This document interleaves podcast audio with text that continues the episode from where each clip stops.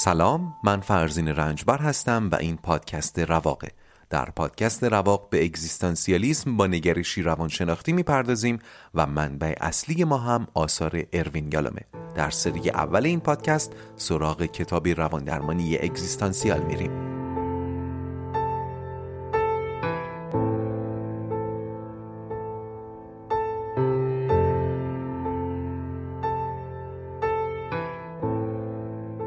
خوش اومدید به اپیزود 36 از پادکست رواق. در اپیزود قبل به دلایل ناخودآگاه فردی در پرهیز از تصمیم و انتخاب پرداختیم و از منفعت تصمیم گفتیم چه در ساحت خداگاه و چه در ساحت ناخداگاه در اپیزود 36 به مفهومی خواهم پرداخت که به قول خود یالوم توصیفش دشواره ولی تلاش می‌کنم معنا رو جا بندازم. در اپیزودهای قبل به اینسایت یا درون بینی و بینش اشاره مختصری شد و این اون موضوعیه که قراره دربارش حرف بزنیم. درون بینی درون بینی و بینش. یالا میگه رابطه عمیقی بین تغییر و درونبینی و بینش وجود داره. تغییر رو که یادتونه سرمنزل چرخه بهبود بود. ما چرخه بهبود رو طی کردیم که به تغییر برسیم. چرخه ای که از هستاگاهی آغاز می شد احساس آرزو اراده عمل و نهایتا تغییر رو به همراه داشت. حالا یالام داره از یک معنای جدید حرف می‌زنه که با این چرخه به قول خودش رابطه منطقی داره. حالا رابطهش رو کم کم کشف می‌کنیم. اما از اونجا که تعریف این معنای جدید کار ساده ای نیست ازتون می‌خوام با دقت این بخش رو گوش کنید. ببینید ما همین که با چرخه بهبود آشنا بشیم باعث نمیشه که تغییر کنیم. یا حتی اگر وارد چرخه بهبود بشیم و نهایتا به تغییر دست پیدا بکنیم اون بهبود ناشی از تغییر هم درجاتی داره طیف کم و زیاد داره. چرا؟ برای اینکه خود این چرخه هم نیاز به یک روح داره. حالا قبلا گفته بودم که مثلا آرزو مثل روح در کالبد اراده دمیده میشه. ولی دیگه باید بپذیریم که مسائل روانی پیچیده است و در طبقات و درجات مختلف نیازمند توجه و آگاهی های جداگانه است. مثل یک دستگاه ببینیدش که ممکنه یه بخشش به بنزین نیاز داشته باشه یه بخش دیگهش به برق. بعد اگه ازتون بپرسن چرا این بخشش بنزین می‌خواد میگین برای تامین انرژی. بعد اگه بپرسن خب اون بخش چرا برق می‌خواد؟ میگید بازم برای تامین انرژی. پس در یک طبقه در یک درجه آرزو مثل روح برای اراده است. در یک طبقه دیگه بینش و درون بینی مثل روح برای کل چرخه بهبوده و اراده هم حالا بخشی از اون چرخ است. متوجه شدین در طبقات و درجات مختلف نیازمند دمیدن روحه. اینجا رو هم همینطوری نگاه کنید. حالا قرار به روحی که در خود چرخه بهبود دمیده میشه توجه کنیم که عبارت است از درون بینی یا بینش. البته یالام میگه تغییر و بهبود همیشه و لزوما بعد از درون بینی نمیاد. از کسانی میگه که با یک جمله ساده تونستن تغییرات زیادی در زندگیشون ایجاد کنن. مثلا میگه کسانی رو می‌شناسم که یه روز به این نتیجه رسیدن که زندگی امروز رو نباید به فردا موکول کرد. این جمله رو مثلا یه جا توی کتاب خونده و یهو درش تاثیر گذاشته. و همین باعث شده که زندگی خیلی اصیلتری رو در پیش بگیرن بدون اینکه وارد چرخه بهبود شده باشن اصلا نیازی بهش داشته باشن. و اون گزاره هم اون جمله‌ای که گفتم زندگی امروز را به فردا موکول نکن به سختی میشه این رو یک بینش تلقی کرد. یک یک جمله تاثیرگذاره حالا در نقطه مقابل هم ممکنه گاهی اول تغییرات کوچک حاصل بشه و اون تغییرات کوچک راه رو برای درونبینی و بینش باز کنن. متوجه شدین؟ اما در مجموع رسیدن به درون بینی خیلی در امر روان درمانی موثره.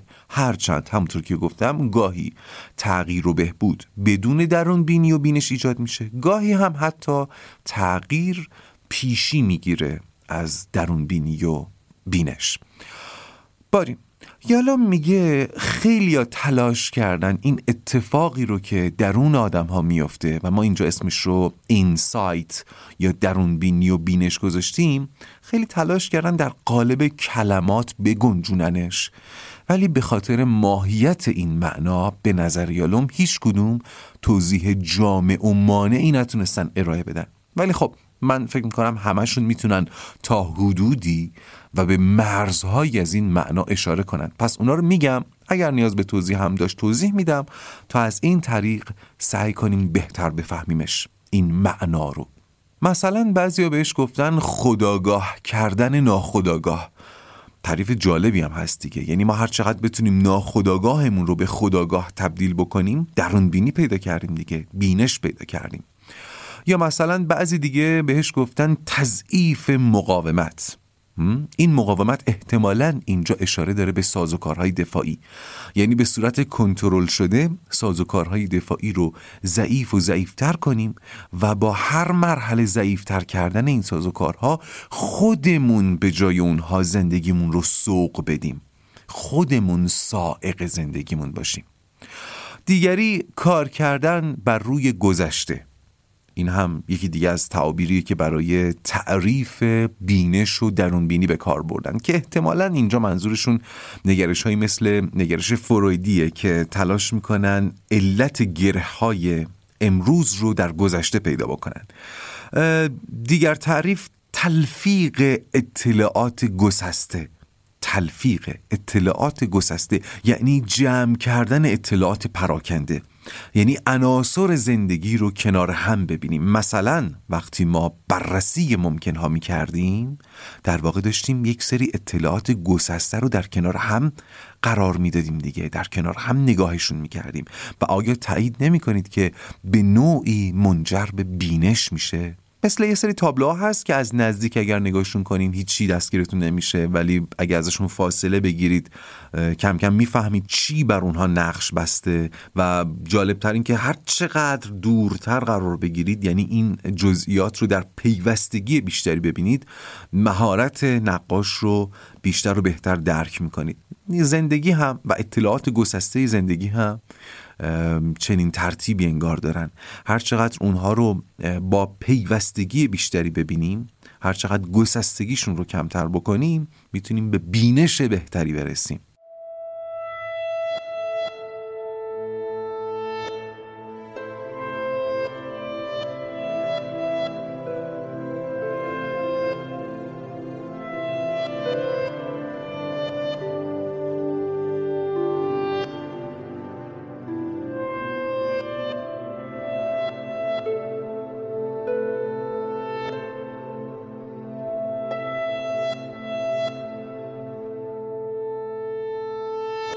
مثالی که خودم به ذهنم می‌رسه و خارج از محتوای کتاب بیان می‌کنم شاید بتونه کمک بکنه. در اینکه بینش چیه. این نکته هم داخل پرانتز بگم چون این اپیزود خیلی نیاز به توضیح داشت من هر آنچه که توضیح داشتم توی اپیزود رسمی گفتم پس چیزی برای اپیزود فرعی نمیمونه. پس معکد می‌کنم که در این اپیزود مطالب خارج از کتاب مجبور شدم که بگم. و نکته ناگفته از کتاب هم طبق معمول باقی نگذاشتم. این کارهای هیجان انگیز شامل بانجی جامپینگ و اینها هست. اینا رو در نظر بگیرید. بیشتر منظورم اون مدل که یه تناب بلند رو بالای یه دره کشیدن و مردم قراره با تناب و غرغره از این سرش سر بخورن برن اون برش تو اینستاگرام می‌ذارم ویدیوهاشو که ببینید منظورم چیه. شخصی رو در نظر بگیرید که اون بالا وایستاده و قرار این کار رو بکنه ولی خیلی خیلی میترسه. معمولا اینجور موقع یه نفر کنارشون هست تا آمادهشون کنه برای پریدن دیگه. من تا حالا این تجربه رو نداشتم ولی خب از ارتفاع توی آب پریدم. این اینجوری تجربه کردم این هیجان ها رو. بیایید یک این همانی بین اون کسی که می‌خواد بپره برقرار کنیم با کسی که می‌خواد یک موقعیت خاص روانی رو پشت سر بذاره. مثلا تصمیم بگیره انتخاب کنه. با این فرض اون کسی که می‌خواد بپره کسی که می‌خواد تصمیم بگیره اون کسی که کنارش ایستاده و داره آمادش می‌کنه برای پریدن میشه روان درمانگر یا مشاور و خود پریدن میشه تصمیم. تا جایی که می‌دونم اون کسی که کنار این آدم وامیسته تا آمادهشون کنه برای پریدن آموزش دیده که اگر تشخیص داد که شخص واقعا آماده برای پریدن نیست مجبورش نکنه. نباید مجبورش کنه. حالا فرض کنید مشتری کسی که خیلی خیلی از پریدن میترسه و یک مربی معمولی هم اون بالا همراهشه. احتمالا مربی بعد از ارزیابی تصمیم می‌گیره که مشتری رو مجبور نکنه و اجازه بده که بیاد پایین. حالا این مشتری اولا از اون آدرنالین فراوان این تجربه محروم میشه. همون آدرنالینی که همه به خاطرش این کارو می‌کنن اصلا. احتمالا دوست داشت که به اصرار اونها رفته بود اون بالا. ممکنه مسخرش کنن. حتی ممکنه روی دوستیشون تأثیر بذاره و برای لحظات هیجان انگیز دیگهشون توی جمعشون راش ندن. و امثال اینها دیگه. مثال دیگه دارم مثال می‌زنم.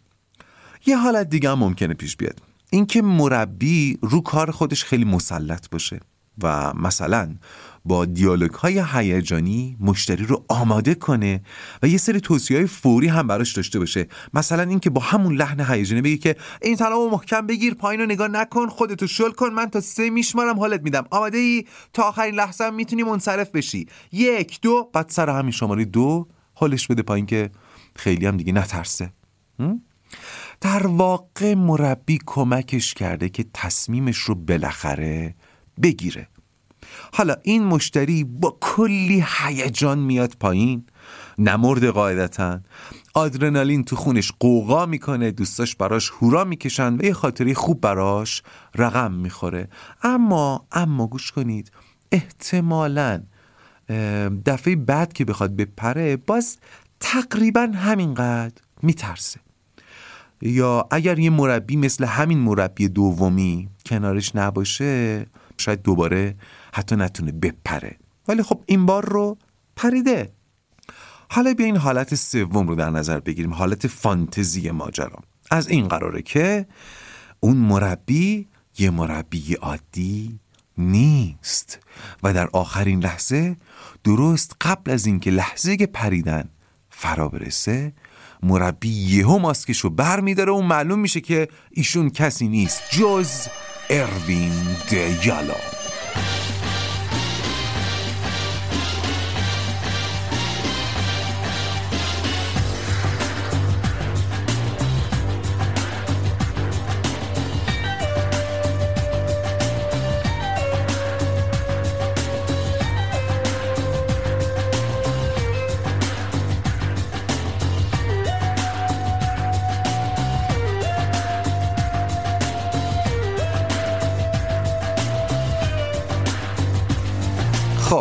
متمرکز بمونیم روی محتوا.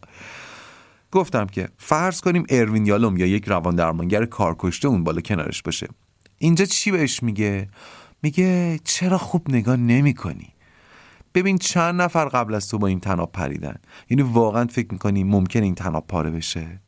می‌دونی اگه الان نپری یه گوش از ذهنت برای همیشه این بالا میمونه. من ازت نمی‌خوام با چشم بسته بپری. اتفاقا می‌خوام چشماتو باز کنی و بپری. می‌خوام برای همیشه ترست بریزه. بعد بهش میگه من بهت میگم چطوری بپری. چطور از پریدن لذت ببری و چطور پریدن رو یاد بگیری. اولین بار منم همرات میام. بعد مشتری میگه یعنی با پول همون یه بلیت دو بار بپرم؟ یالا من میگه نه دیگه عزیزم. برای بار دوم باز باید بلیت بگیری روان درمانی پرسه گرونیه به هر صورت. خلاصه مشتری قبول می‌کنه و اینا با هم میپرن. احتمالا مشتری اول شروع می‌کنه به جیغ و داد کردن ولی یالوم با آرامش بهش میگه آروم باش زیر پاتو نگاه کن این تنابا رو نگاه کن فکر نمی‌کنی خیلی محکمن. حیف نیست جریان هوا رو روی پوستت نادیده بگیری اینجا مردن بهتر از توی بستر مردن نیست. اگه می‌خوای جیغ بزنی از سر سرزندگی جیغ بزن برای زندگی جیغ بزن. و در حالی که هر دو دارن سرخوشانه جیغ می‌زنن به زمین می‌رسن. مشتری بعد از این پرش و این همراهی درش احتمالا بینش ایجاد شده. دچار درون بینی شده و احتمالا به راحتی می‌تونه خودش تنهایی همین تجربه رو تکرار کنه و حتی در موقعیت های شبیه به این هم این تسلط رو در خودش سراغ خواهد داشت. امیدوارم با این مثال تخیلی روشنتر شده باشین. فرق اتفاقی که در بینش میفته رو تلاش کردم براتون شهر بدم. پس تصمیم و تغییر می‌تونه بدون بینش هم اتفاق بیفته ولی تغییر ایدئال اونه که همراهش بینش باشه. میشه با اون تناب پرید ولی پریدن داریم تا پریدن.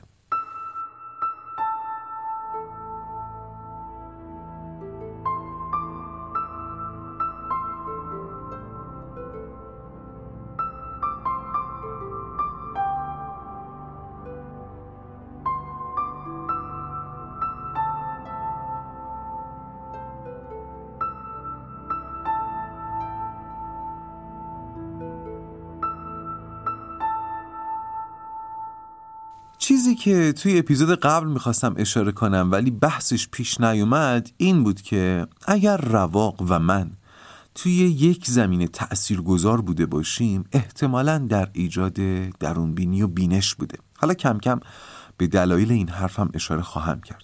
اما در ادامه یالام اشاره می‌کنه به این که این بینش یا درون بینی چطور در روند روان درمانی ظاهر میشه. اول من این نکته رو بگم چرا همش میگم بینش یا درون بینی؟ هر دوتا رو کنار هم میارم. چون به نظرم هیچ کدوم به تنهایی گویای اون معنی مد نظر نیستن ولی در کنار هم به نظرم گویایی بیشتری پیدا می‌کنن.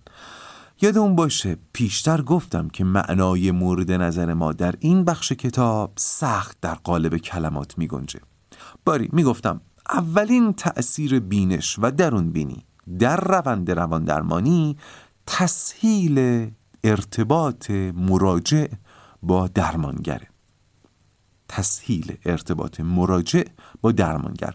این نکته هم داخل پرانتز بگم. این بخش کتاب بیشتر از بقیه بخشهاش خطاب به روان درمانگران جوان نوشته شده. کل این کتاب در واقع خطاب به روان درمانگران جوان نوشته شده ولی این بخشش بیشتر. پس اگر خیلی هم نتونستید درگیرش بشید حرجی نیست. ادامه بدم. یالا میگه درمانگر به خاطر توجه تام و تمامی که به مراجعش داره در واقع داره چیزی رو بهش پیشکش می‌کنه که کمتر پیش میاد آدم ها خارج اتاق روان درمانی بهش دسترسی داشته باشن. گوش کنید. شما حتی اگر مهربان ترین مادر دنیا رو هم داشته باشید اولا بنا به ملاحظاتی تمام مکنونات قلبیتون رو پیشش عیان نمی کنید مثلا از قصه هاتون پیشش نمیگید. مبادا دلش بشکنه مبادا دلش خون بشه. و حتی اگر بگید ایشون نمی‌تونه بدون فیلترهای ذهنی و عاطفی با اون مکنونات برخورد کنه. متوجه میشید؟ یعنی اگر مثلا بهش بگید که حس می‌کنم جامعه منو نادیده می‌گیره ایشون حتی اگر به زبون نیاره توی دلش به این فکر می‌کنه که جامعه غلط کرده عزیز دردونه منو نادیده بگیره. و این احتمالا چیزی نیست که شما دنبالشین. شما دنبال درکید. شما دنبال کمک برای این هستین که خودتون بر زندگیتون مسلط بشید. من دنبال اینم. یا مثلا کمتر کسی حاضر وقتش رو و انرژیش رو و تمرکزش رو به صورت طولانی مدت در اختیار شما قرار بده تا رشد کنید. ولی روان درمانگر این کار رو می‌کنه. درسته که در ازای پول این کار رو می‌کنه ولی این کار رو می‌کنه. یالا میگه از یه جایی به بعد این توجه کردن و توجه گرفتن از سوی روان درمانگر و مراجع یه رابطه همراه با عشق و احترام بینشون ایجاد می‌کنه. این دیگه چیزی که ثابت شده است. در ادامه این عشق و احترام به مراجع جرأت میده که بخواد. جرأت میده اراده کنه اعتراض کنه تکلیف تعیین کنه. چرا؟ برای اینکه اتفاقی که داره میفته اتفاقی که بیرون از اینجا نیفتاده و بهش این فرصت رو این میدان رو میده که سالم زندگی کنه. ولو برای یک ساعت در اتاق روان درمانگر و در این زندگی سالم این زیست اصیل خواستن و اراده کردن جریان پیدا می‌کنه. چطوری؟ مثلا با اعتراض کردن با تعیین تکلیف کردن. مراجع می‌تونه بگی که فلان روز نمیام و ازت انتظار دارم برام یه وقت دیگه قائل بشی. ببینید اراده می‌کنه. در چرخه بهبود و در توضیح اراده اینا رو گفته بودم دیگه. یادتونه؟ خلاصه وقتی مراجع در ارتباط با درمانگرش اراده رو تجربه می‌کنه و توهمات پیرامون اراده کم کم شروع به زدوده شدن می‌کنن یعنی مثلا توهم این که اراده کردن ویرانگره. یا اراده کردن بی احترامی به پدر و مادره یادتونه؟ وقتی اینها زدوده شد در اتاق روان درمانگر اولین بارقه های تغییر ایجاد میشه و قبلا چی گفته بودم؟ گاهی بینش موجب تغییر میشه و گاهی تغییر مقدمه بینش رو فراهم می‌کنه. اینجا این شق دوم رخ میده. پس نخستین تغییرها در مراجع ایجاد میشه و راه رو برای به وجود اومدن بینش و درون بینی هموار می‌کنه. این روند رو تسریع می‌کنه. خیلی خب اگر صحبت های این اپیزود یکم سنگین شده یا غیر قابل فهمه بدونید که توی خود کتاب هم همینطوره. من بارها این بخش رو خوندم تا بتونم به یه دریافت فردی بهش برسم طوری که بتونم در قالب پادکست بگنجونمش. اما باز هم میگم اولا توصیه می‌کنم به چند بار شنیدنش و نافهمیده رها نکردنش اما اگر دیدید خیلی دیگه براتون سنگینه بدونید که خطاب اصلیش به روان درمانگران جوانه.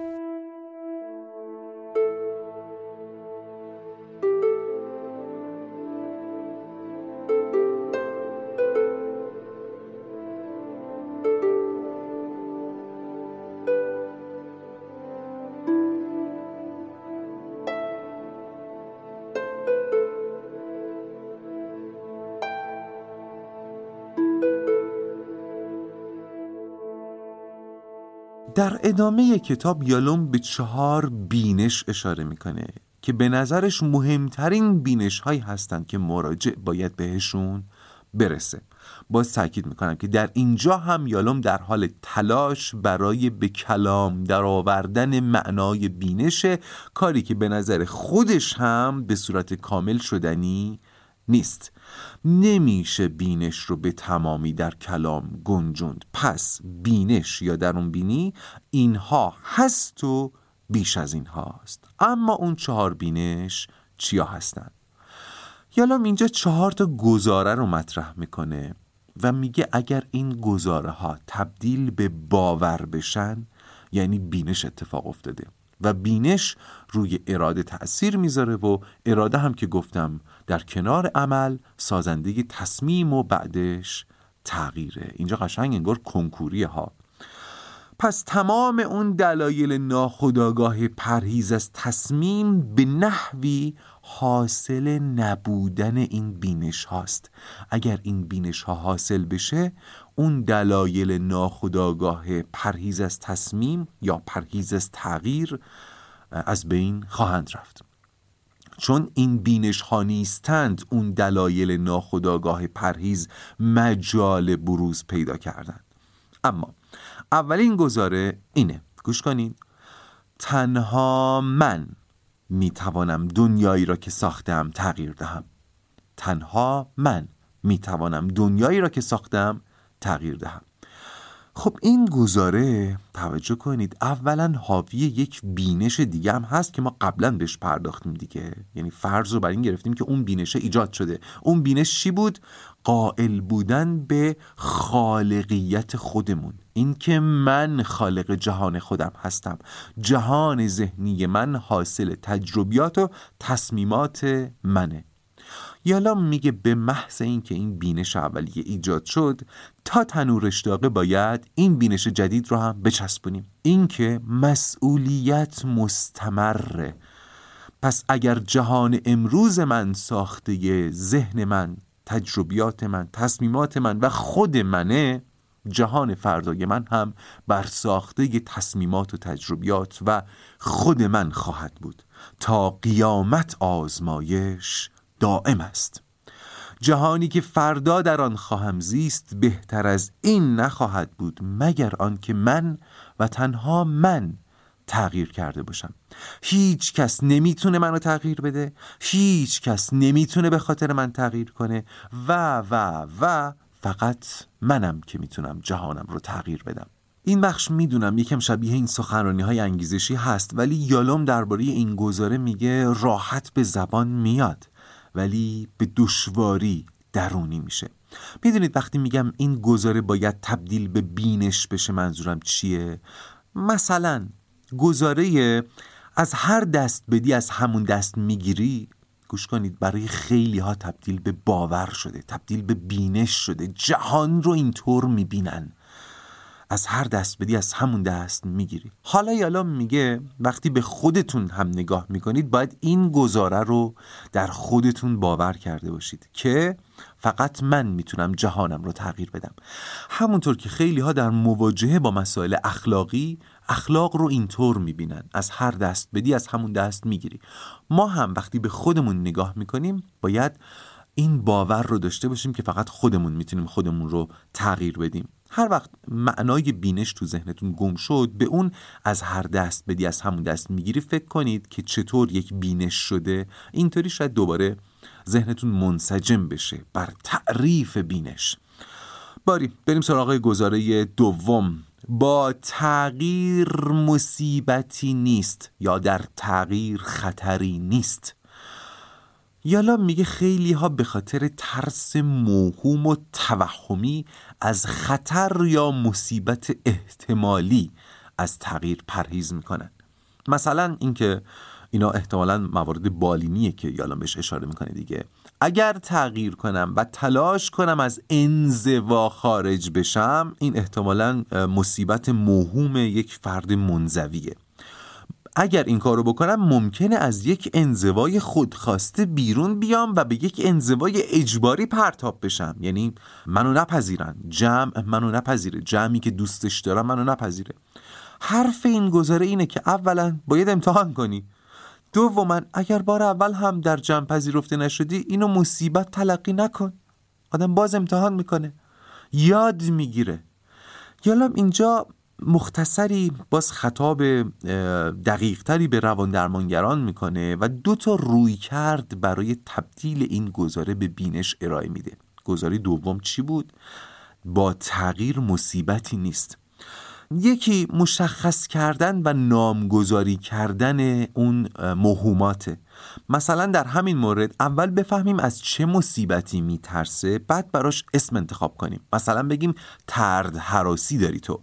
اینجوری راحتتر و مدام میشه بهش اشاره کرد و بهش ارجا داد تا بدونیم دقیقا داریم با چی میجنگیم. ما خودمونم می‌تونیم این کار برای خودمون بکنیم دیگه. البته به شرطی که باعث عادی سازیش نشه. گوش کنید. یعنی مثلا دیگه یه جوری نشه. خیلی راحت بگیم من تر ترسی دارم به خاطر همین توی جمع حاضر نمیشم. نه اینجوری شیک باش برخورد نکنیم. قراره با نامگذاریش بتونیم راحتتر باهاش مقابله کنیم. باری. روی کرده دیگه اینه که از مراجع بخوان همون چیزی رو که ازش میترسه در مقیاس کوچکتر پیش روان درمانگر اجرا کنه پیاده کنه تا کم کم ترسش بریزه ببینه مصیبتی در کار نیست. مثلا اگر فکر می‌کنه نباید هیچ وقت خشم خودش رو بروز بده چون ممکنه به ساحت حیوانی سقوط کنه بازم میگم اینها احتمالا اشاراتی است به پرونده های بالینی خود یالام دیگه. اگر میترسه از بروز خشم چون فکر می‌کنه او رو به ساحت حیوانی سوق میده درمانگر ازش می‌خواد که اگر چیزی توی جلسه ناراحتش کرد خشمگینش کرد خیلی راحت خشمش رو بروز بده تا ببینه یک انسان هم می‌تونه خشمگین بشه بدون اینکه به ساحت حیوانی سقوط بکنه. مثال خود کتاب خیلی محدوده و ممکنه گویا نباشه ولی چون بازم میگم این قسمت خطاب به روان درمانگرانه منم زیاد روش وسواس نشون نمیدم. اما این گذره رو خود من اینجوری برای خودم جا انداختم و قبلا هم فکر کنم بهش اشاره کردم. اینکه به تصمیمات گذشتمون نگاه کنیم و ببینیم واقعا چقدر تغییر گزینه انتخابی می‌تونست فاجعه آمیز باشه. بله ممکنه برخی تصمیم ها و انتخاب ها تلاطم هایی به همراه داشته باشن ولی حرف یالم اینه بی تصمیمی آسیبش بیشتره. یه نکته رو توجه کنید. ما اینجا با بی تصمیمی مقابله می‌کنیم ما تصمیم درست گرفتن موضوع دیگری است. مثلا اما از اپیزود 35 یادتونه دیگه. ممکن بود نهایتا به تصمیم فروش برسه از بی تصمیمی خارج بشه و تصمیمش هم این باشه که خونه رو بفروشه. ولی چون بنا به مشورت آقای املاکی خونه تا 6 ماه دیگه یهو رشد ناگهانی خواهد کرد فعلا از فروش خونه دست نگه داره. ولی تصمیمش رو گرفته. متوجه میشین؟ ممکن بود تصمیمش این باشه که خونه رو نفروشه. این دوتا تصمیم چه مصیبتی می‌تونستن همراه داشته باشن؟ حرف یالوم اینه. متوجه شدین؟ پس ما اینجا با بی تصمیمی مقابله می‌کنیم. برای گرفتن تصمیم درست باید با تعقل و مشورت بعد از عبور از صد بی تصمیمی اقدام کرد. باز بگم گزینه دوم چی بود؟ در تغییر خطری نیست.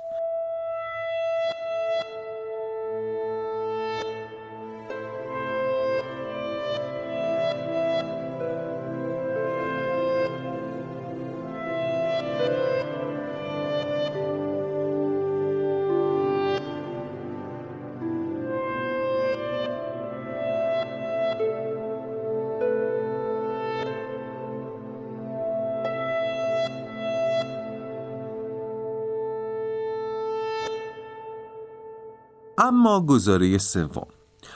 گوش کنید برای رسیدن به چیزی که واقعا می‌خوام باید تغییر کنم. گزینه ها یکم گزارا یکم شبیه به همه ولی فرق می‌کنن. گوش کنید حالا آخرش یه مرور می‌کنم. یلام اینجا دوباره اشاره می‌کنه به اون منافعی که در سکون هست. میگه اینکه آدم ها تغییر نمی کنن ولی در عین حال از وضع موجود ناراضیان به خاطر اون منافعی که سکون برای ناخودآگاهشون داره.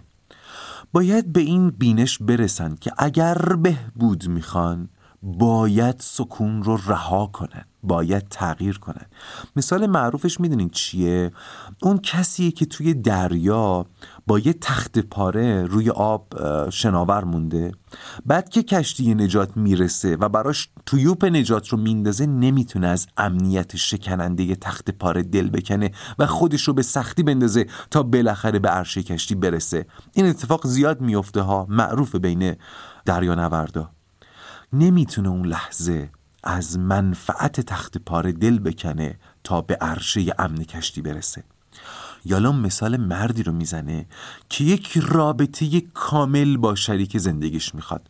رابطه‌ای که بشه بهش گفت رابطه رشد یافته. همراه با درک متقابل همراه با هیجان جنسی اعتماد صمیمیت ولی این رابطه رو نداره و نمی‌تونه ایجاد کنه. خودش هم نمی‌دونه چرا نمی‌تونه این رابطه رو ایجاد کنه. طی روند روان درمانی معلوم میشه که ایشون از سازوکار دفاعی تبدیل به فرزند شدن استفاده می‌کنه. همسرش رو در جایگاه مادر مینشونه و لازم نیست تاکید کنم که به صورت ناخودآگاه دیگه. حرف یالام اینه نمیشه هم بچه زنت باشی و از مواهب و منافع ناخودآگاهش استفاده کنی و هم یه رابطه رشد یافته بخوای و از منافع خداگاهش بخوای بهره ببری.